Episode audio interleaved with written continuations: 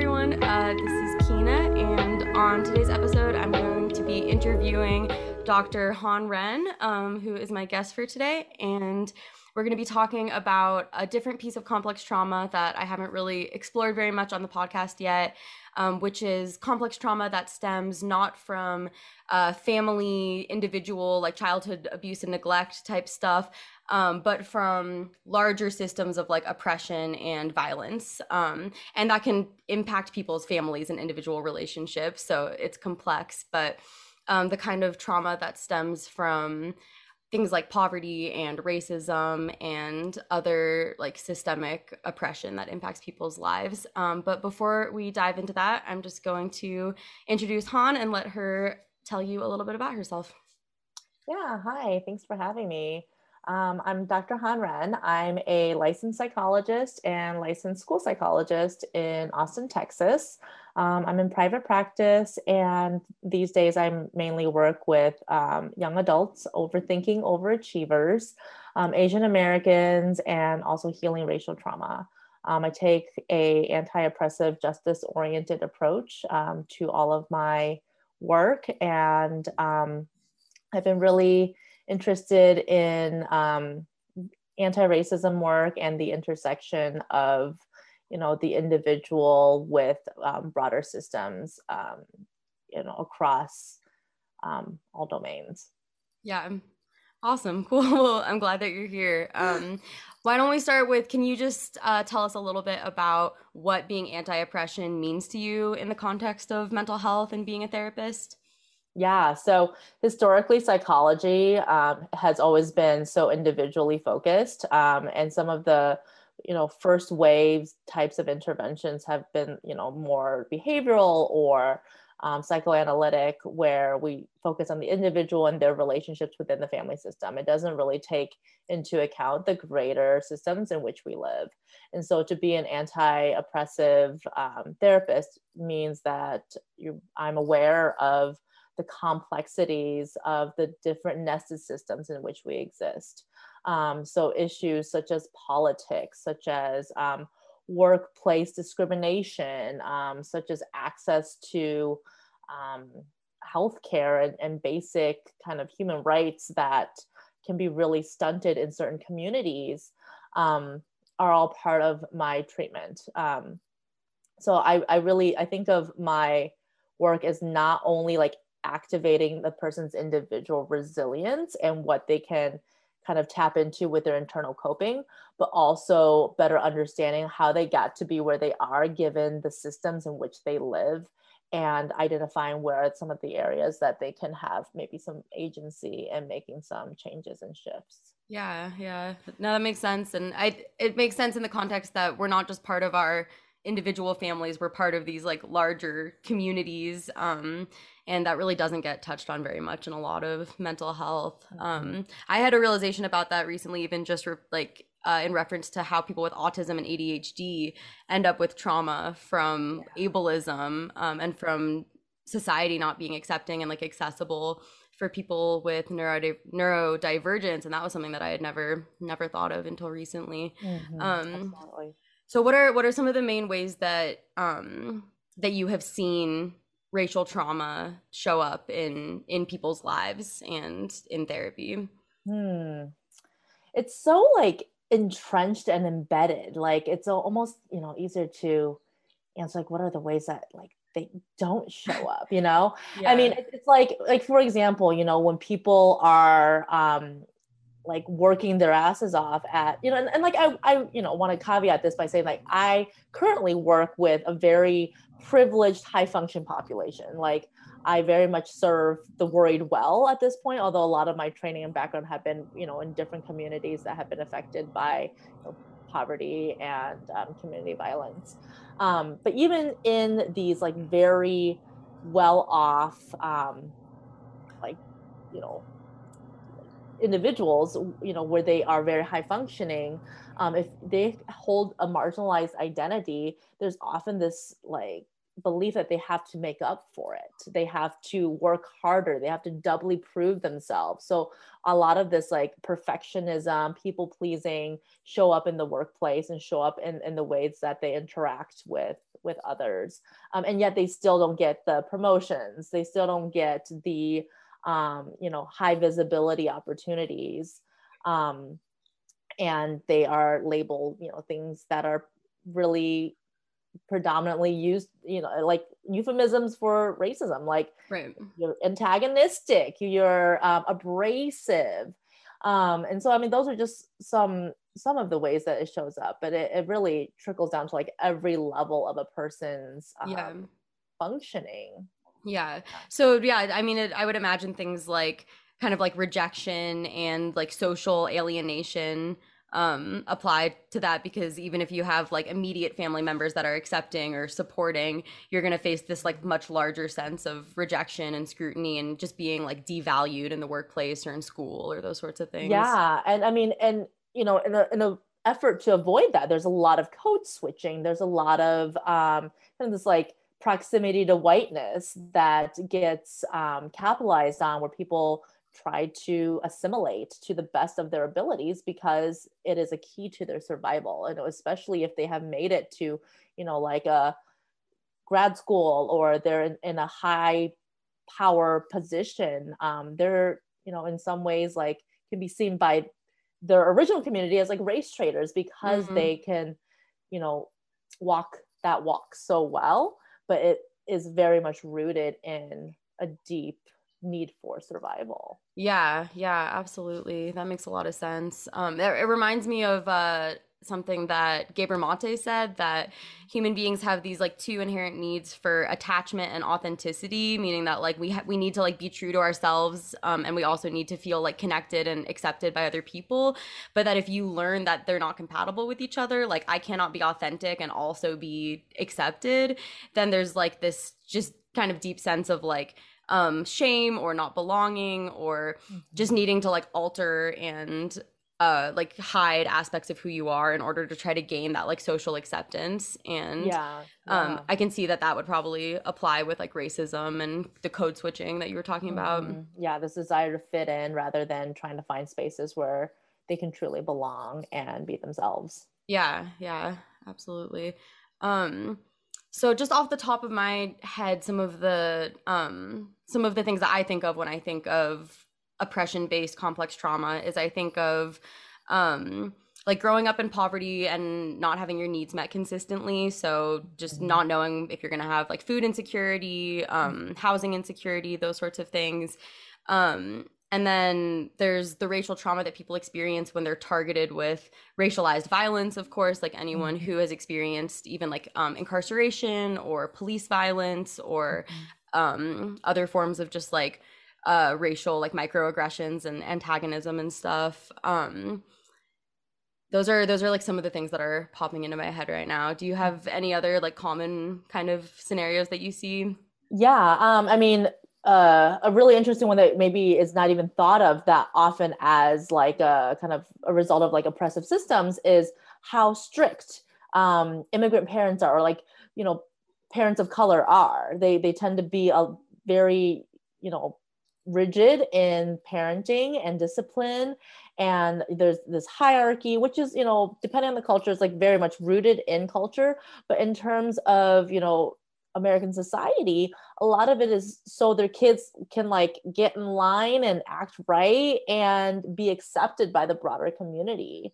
And so they tend to use, harsher disciplinary measures, which, can lead to then the complex trauma from on like a more like individual perspective, but it's really shaped by the systems in which they are also trying to survive and live and like build a generation of opportunity for their offspring, for their kids. Yeah.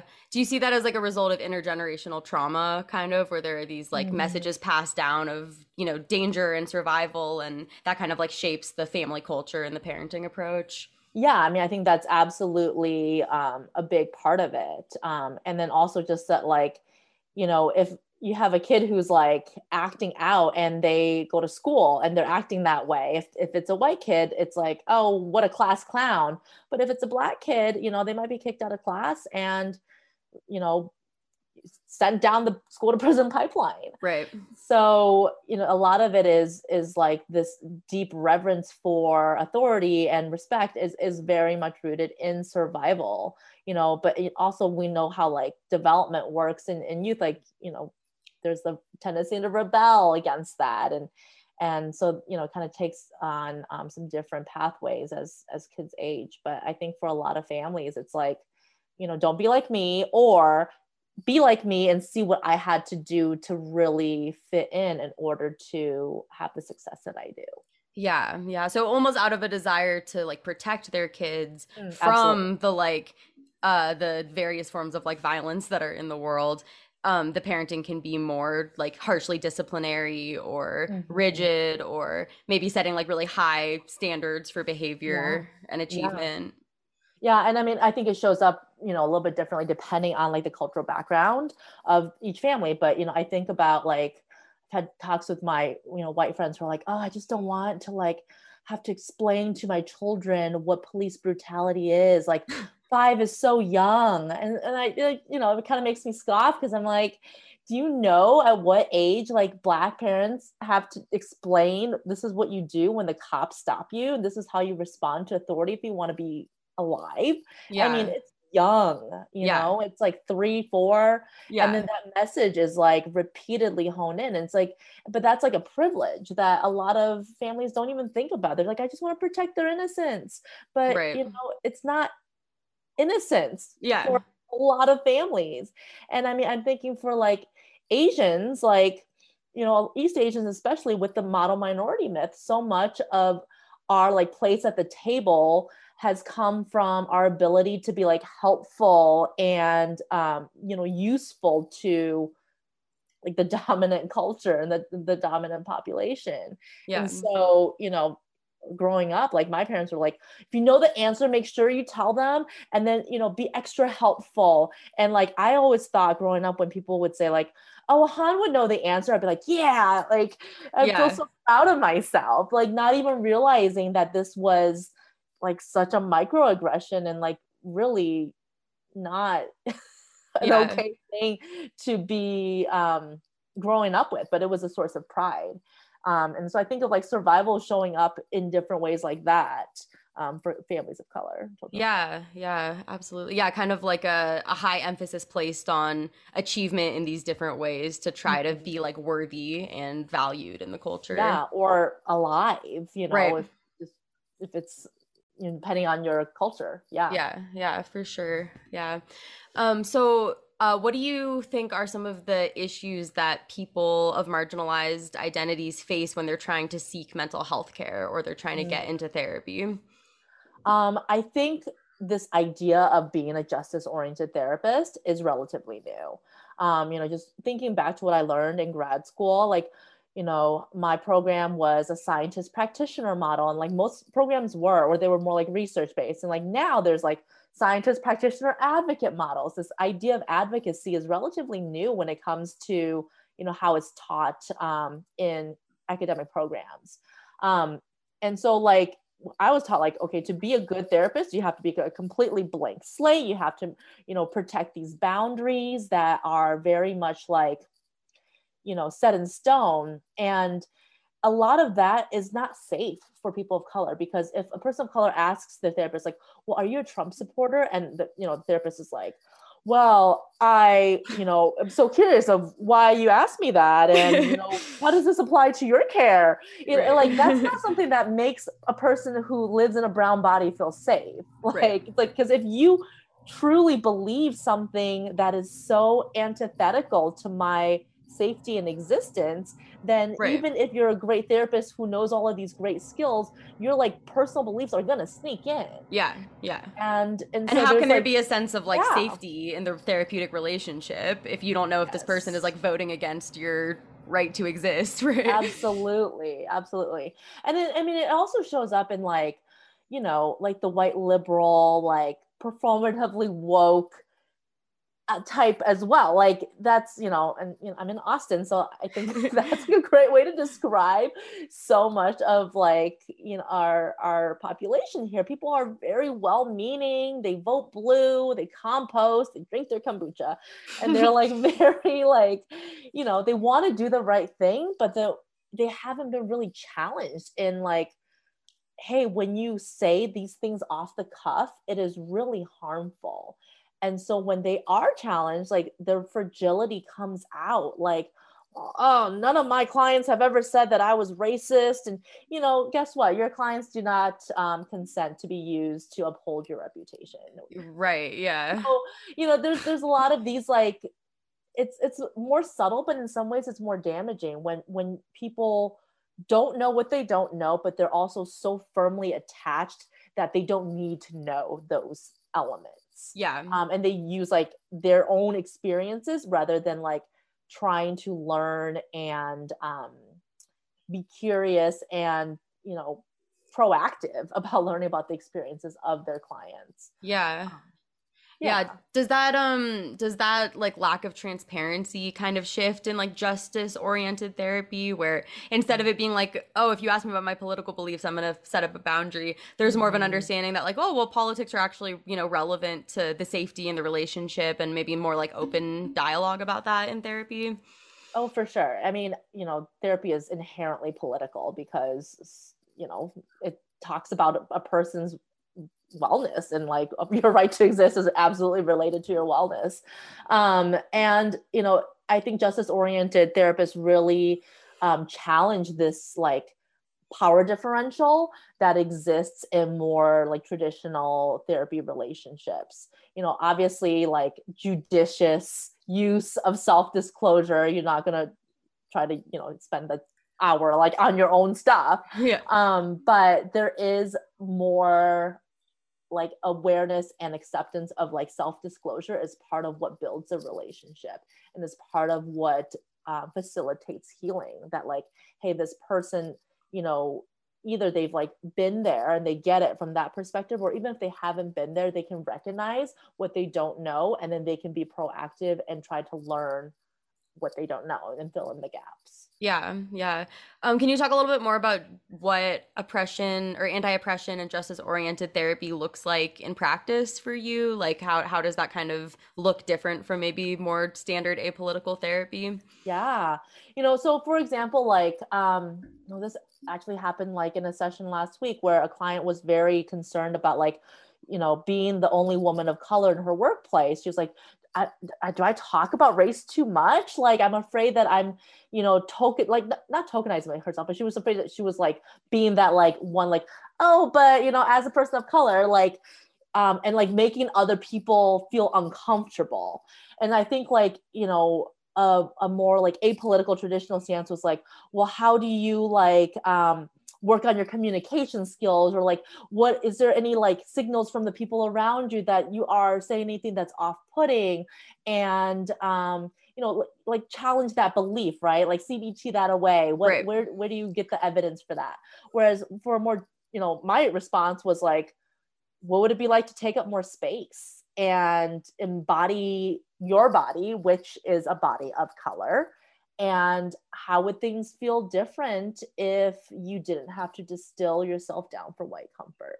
Yeah, yeah. And I just said it just like that. And like, that would be highly uncomfortable for, I think, a lot of people. But I think for, you know, a lot of clients of color, it's really affirming and refreshing. Yeah, a breath of fresh air, I think. Yeah. And, you know, and clearly not everyone's ready or like there.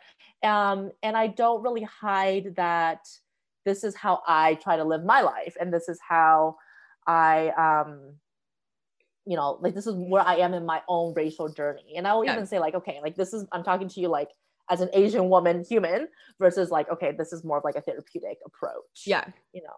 Yeah. I feel like there's almost an element of like gaslighting sometimes in traditional therapy when people are bringing up concerns like that about, you know, a legitimate like sense of danger or social oppression or like whatever they're experiencing, and therapists kind of use that like CBT, like cognitive behavioral therapy in a way approach, where it's like, oh, well, you know, why are you feeling anxious about that, and you know, those sorts of things, instead of validating the reality of what people are perceiving and responding to. Like, you can't like progressive muscle relaxation your way out of that, you know? Like, that's not like something that's a problem with the individual. That's something that's a problem with the system. And quite frankly, it's not safe to like try to fool your nervous system, be like, I'm safe here and I can like just, you know, be my most relaxed, authentic self, when you will actually be persecuted or punished in subtle ways. It's not the same ways as it was historically, but it's like, you're not going to get invited to that happy hour, or, you know, maybe you're going to have more hoops to jump through for that promotion or whatever else. It's like legitimately not safe. Yeah. Yeah. I feel like some of it comes down to just this tendency in psychology to like individualize everything and just kind of only view like anyone who is struggling in any way, it's an individual issue that they need to resolve.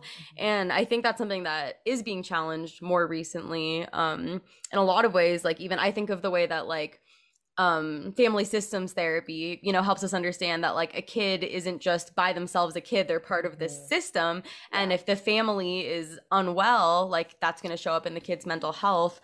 But it seems like that awareness is really like missing a lot of the times when it comes to like those larger social structures. And when someone is just being kind of like pathologized for their responses to trauma or their awareness of racism or whatever, it's really harmful. And like entire family systems are pathologized, you know, and like we see this a lot with like collectivist orientations when a lot of, you know, immigrant cultures where they's like, well, how come you're living with your family? You know, shouldn't you be like leaving the nest now? Like, I grew up with both my grandparents living in the same house as me for several years. And it was just, you know, what was done. And it wasn't even like, my parents couldn't leave the nest. They were taking care of their parents. And that was like part of their duty as, you know, the children to like bring their parents to the United States and like take care of them.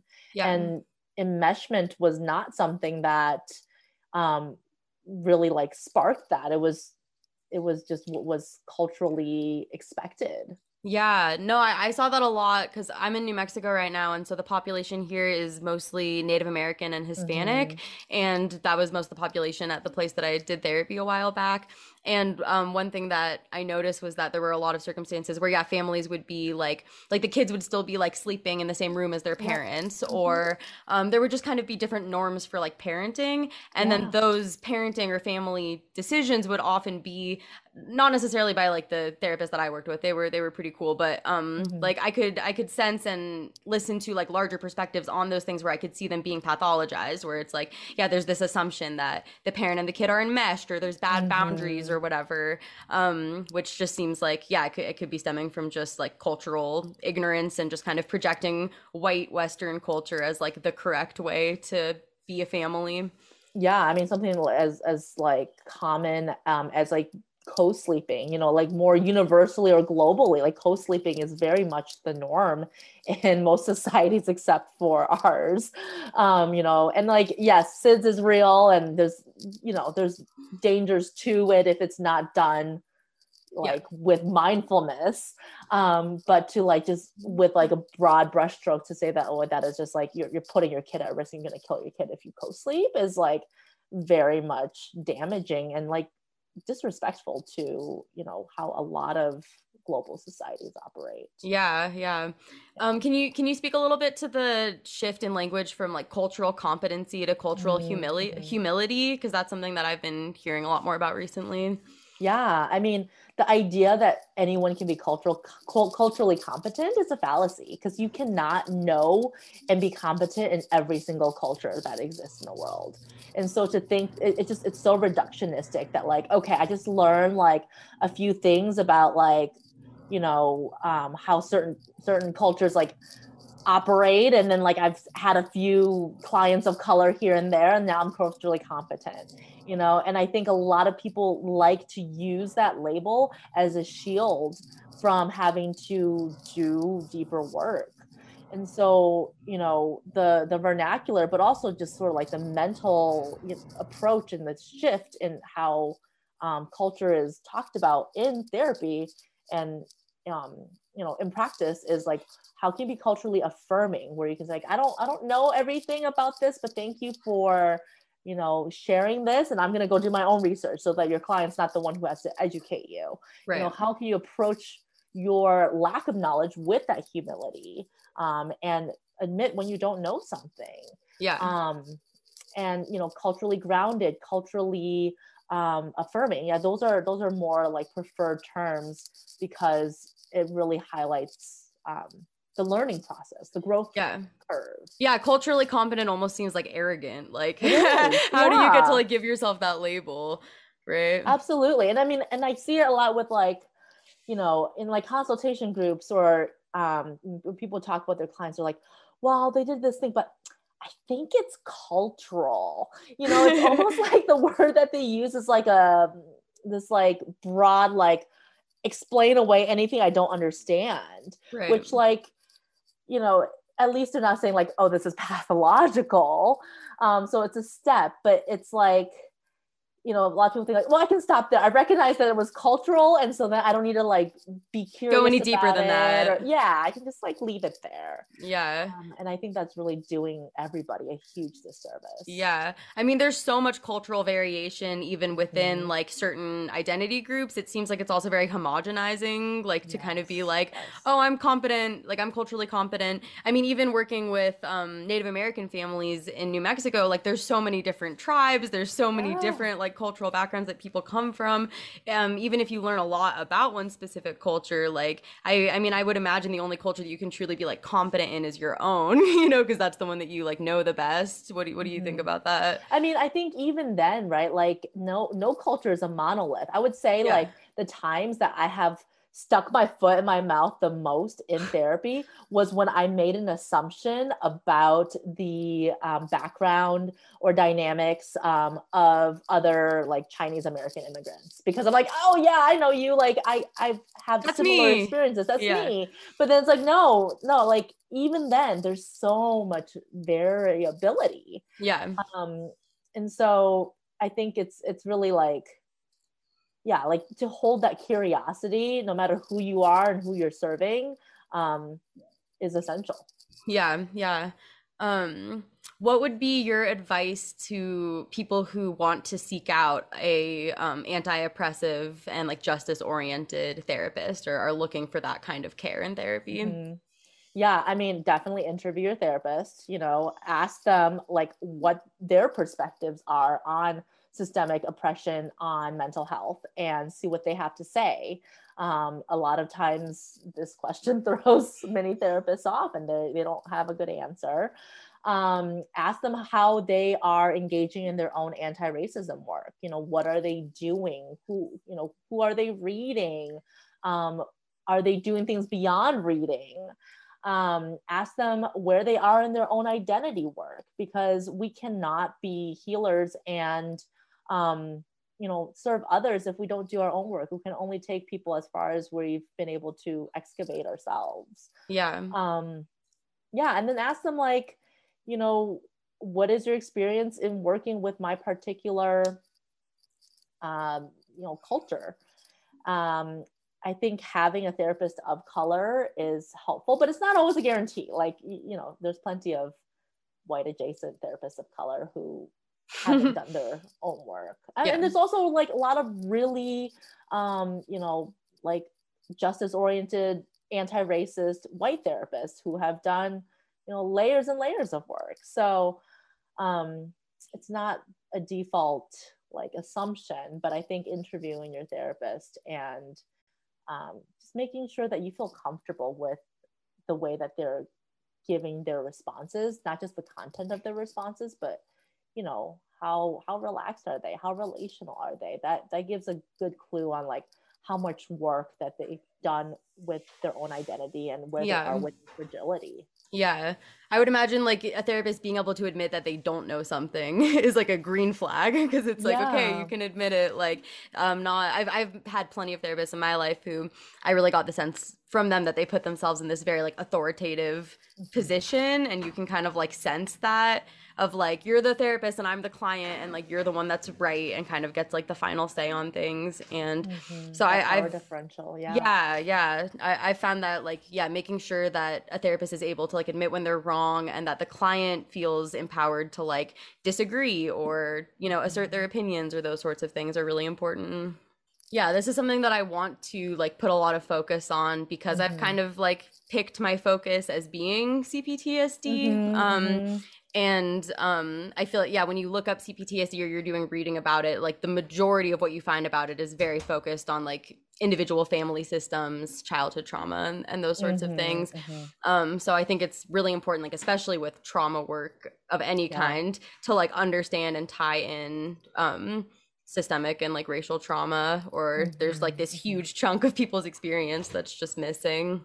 Yeah. And like, and the intersectionality of that, you know, like so much of this like community racial trauma then like creates stressed, traumatized parents, which then, you know, they go and raise children in this scarcity, fear-based way, which produces attachment wounds. Yeah. So is that something that you've seen a lot with, because you said that you work a lot with clients who are kind of like perfectionist, like high achieving. Yeah, like the fawners. Yeah. Let's talk about, so just as like a quick review for anyone who didn't like hear my episode or isn't familiar with the terminology, fawning is the trauma response where you try to seek safety by people pleasing and accommodating and kind of keeping the people around you happy. It often comes with like, you know, kind of hypervigilance of being like highly attuned to other people's responses. And so how do you see like fawning emerge from those kind of like intergenerational like trauma wounds? Yeah. I mean, every immigration story is a trauma story because you cannot leave your people, your land, your culture, your food, your language, your everything in hopes of a better life and have that not be traumatic. Even if you have like a lot of privilege. I mean, I guess if you like go to like London for a year and you like have this bomb flap, but even then, like that's still kind of traumatic, you know? But like when we think about like the majority of immigration stories to the US and like what brought people here, it's a trauma story. Yeah.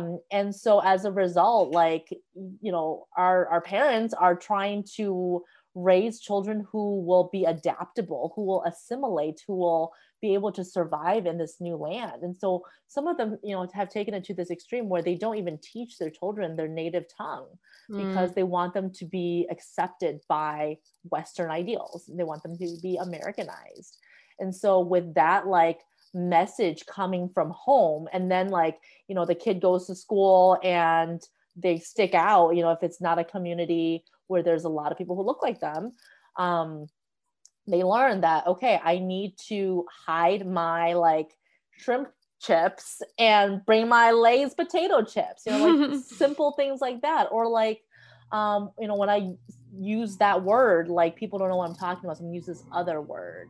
And, you know, I'm not going to invite people over to my house because it smells funny, or, you know, like all of these things that kids learn as, you know, necessary elements of their identity, of their survival. And then like, it also gets really reinforced by society, you know, like the capitalist society very much like rewards good grades and raising your hand and knowing the answer. And so then like, you know, growing up in that like dynamic teaches a person, like, in order for me to be loved, I have to achieve and I have to fit in.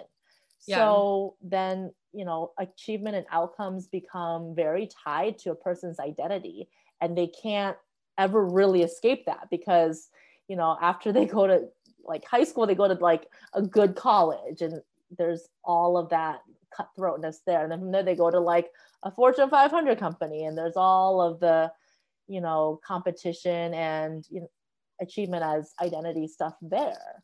Yeah.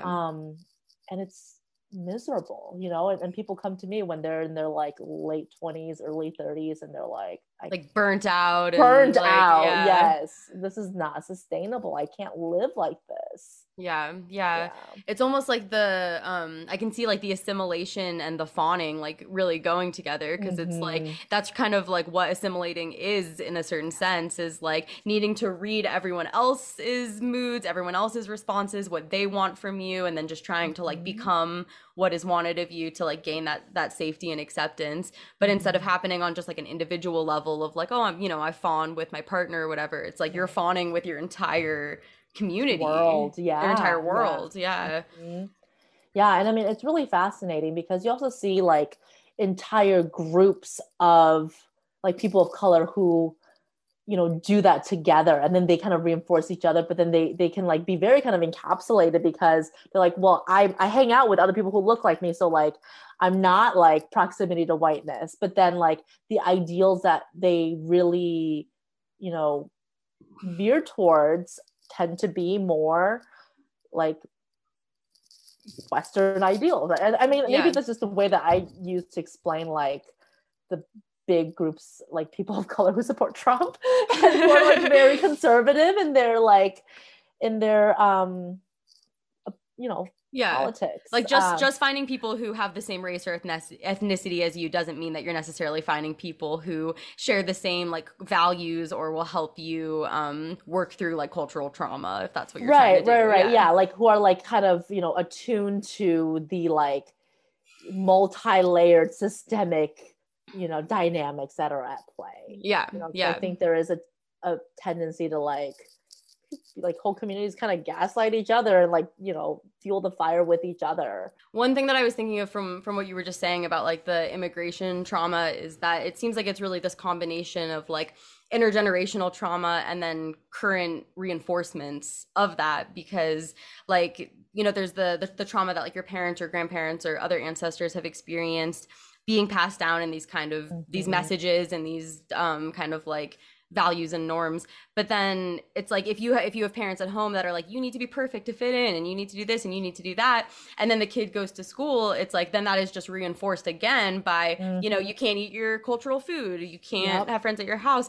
So I think it makes it very real that it's like, it's not just something that your parents have experienced that they're passing down to you. It's something that you and your parents have both experienced, but maybe just in different settings or different ways. Yeah. And then I think about like, you know, just even how hard it is to like break out of that without like exploiting your own trauma. You know, we think about like all of the, you know, like our society loves a good, like, heartwarming story of the trauma survivor who then like achieves great things and overcomes. And like, you know, when you add like kind of a racialized element to it, and it's, you know, like how often do you hear the situation like, my mom couldn't tell me, well, I mean, in Chinese culture or Asian culture is very common, like my parents couldn't tell me they loved me, but they cut me fruit. And so like that's even kind of become a trope where like in order to you know, identify and recognize and begin talking about it, like it's so hard to do that in a way that doesn't exploit it or like, you know, fall into a whole different type of like systemic expectations and talk tracks of like what, you know, your trauma story should look like given other people who look like you. Right. Yeah. I feel like you hear that a lot of like the like immigration success story or like it's kind of like inspiration porn. I've like heard it said before where it's like, you know, what my dad moved here and he couldn't even speak English and he couldn't even, you know, he didn't know anyone, but look at all this stuff he did and he built a business and now I'm going to law school. And yeah, it's like bootstrapping. Yeah. Very like pull yourself up by the bootstraps. And like that is a sign of like worth and value and like, yeah, like very like capitalist, you know, ways of like judging people's value. Yeah, it's such a catch-22. And I think like there is so much, like everything about racial justice work is dialectical. There is a tension between two opposing simultaneous truths when it comes to like every element of it. Like damned if you do, damned if you don't. So we just kind of have to feel our way through and like, you know, really plug into what feels authentic to ourselves as we're kind of discovering. Yeah. I think like the most important thing in therapy, at least probably, is just the validation piece, because Like, there are certain aspects of our culture and the world we live in that we can't change as individuals yet, at least, and that are just inherently traumatizing, you know, like there are just inherently traumatizing aspects of like how the world works and especially how the world treats like certain groups of people. And so, you know, if that can't always be like changed or controlled, then at least it can be affirmed and validated. And I think just, even that essential piece is like missing in so much psychology, like you were saying before, about just kind of how it has been so like individualized and, well, why, what makes you feel that way and that sort of thing. And I think, you know, at least in my experience with therapy, there's something inherently really powerful just about having someone like validate your experience and not try to pathologize or individualize, you know, the meaning that you're taking from it, and just be like, yeah, like that really sucks and it's not fair and it did have this impact. And I would imagine that's a big piece of just like the healing that people can attain, where it's like, even if these larger cultural issues can't be healed, there can at least be healing in that kind of sense of having your experience, you know, legitimized and heard.